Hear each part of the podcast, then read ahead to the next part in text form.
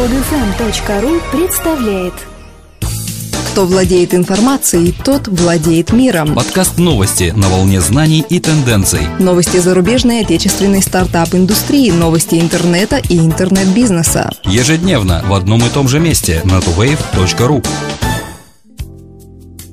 Здравствуйте! Сегодня 17 января 2013 года, и с вами в студии, как обычно, Елена и Дмитрий.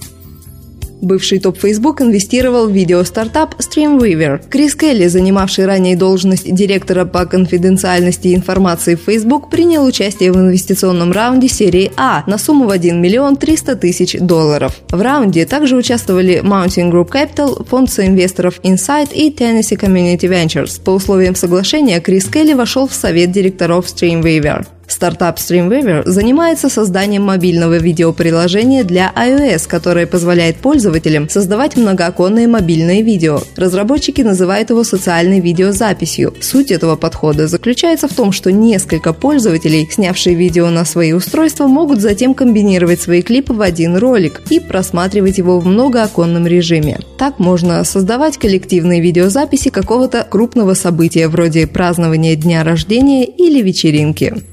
Google жертвует 3 миллиона 700 тысяч долларов на поддержку социально значимых технологических инноваций. Данная финансовая поддержка от благотворительного фонда Google призвана обеспечить разработку глобальных платформ, оснащенных инструментами и ресурсами с открытым исходным кодом для более легкого и быстрого запуска новых социально значимых приложений и сервисов. Часть суммы в размере 2 миллиона долларов получит организация Sunlight Foundation, организованная в США в 2006 году и проводящая политику создания открытого и подотчетного местного правительства с использованием цифровых технологий. Фонд с помощью онлайн-инструментов борется с проявлениями коррупции и влияния связей и денег в правительстве, а также стимулирует разработчиков создавать приложения на основе открытых данных. Созданные Sunlight Foundation проекты и приложения помогают гражданам получать актуальную правительственную информацию, делать ее прозрачной и понятной, следить за ходом избирательной кампании и выборами. Полтора миллиона долларов выделено британскому благотворительному проекту электронной демократии My Society. Проект направлен на использование информационно-коммуникационных технологий и стратегий для наблюдения за политическими процессами и влияния на них.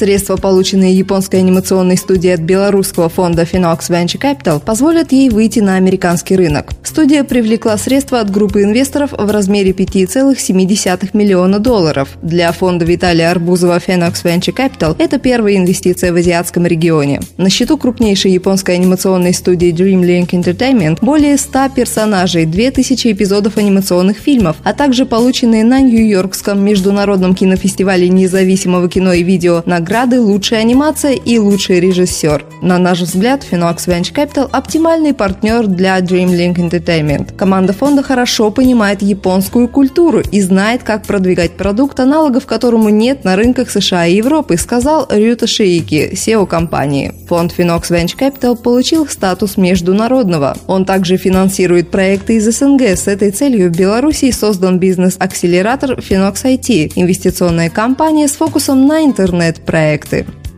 Владислав Цыплухин уходит из ВКонтакте. На этой должности он пробудет только до 15 февраля текущего года. Причиной стала усталость Владислава от рутинной работы, в которую превратились его обязанности. Над интересными моментами развития популярной социальной сети постепенно стали преобладать бесконечные нападки по вопросам педофилов и пиратства, которые приходится парировать пресс-секретарю номер один. Не удалась попытка и стать руководителем спецпроекта на базе ВК. Идея создания внешней площадки не нашла поддержки у создателя социальной сети Павла Дурова.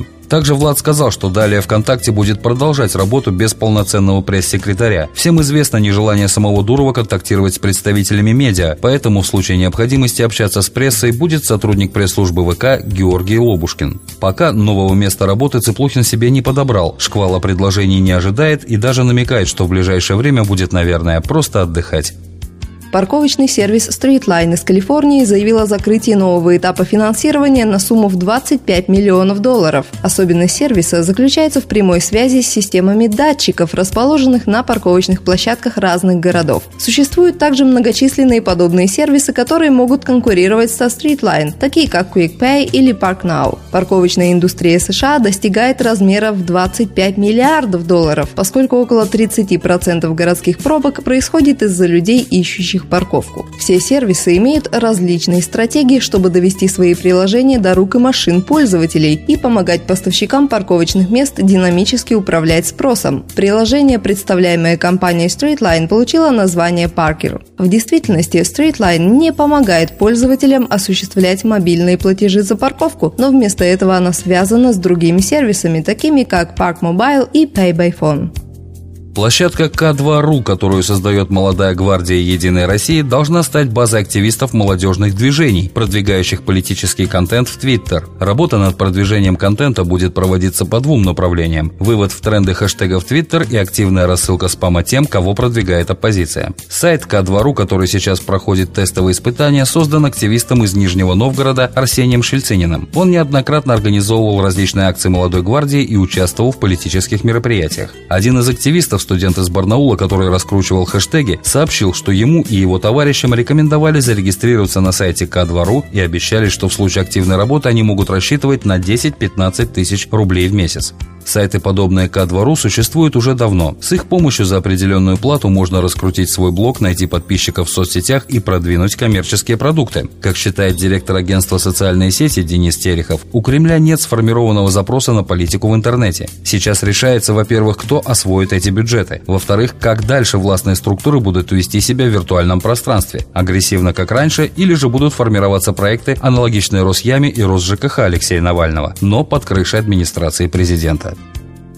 Groupon предлагает продавцам новый маркетинговый инструмент. Как заявляет компания, инструмент Merchant Impact Report содержит аналитические функции, благодаря которым продавец может узнать общее число пользователей, получивших его предложение через Groupon, а также число заказов. Доступны такие данные заказчиков, как географическое положение, пол и возраст, что позволяет оценить целевую аудиторию. Присутствует и особая функция, которая показывает процент клиентов, возвращение которых наиболее вероятны в ближайшие 90 дней. Предложение также содержит калькулятор прибыли, позволяющий оценить эффективность любой сделки в денежном выражении. Он учитывает платежи от Groupon, превышение затрат, доход от постоянных клиентов и цены продавца. В рамках тестирования предложения более тысячи продавцов получили пробный период. На данный момент инструмент общедоступен в США и Канаде. Скачать другие выпуски этой программы и оставить комментарии вы можете на podfm.ru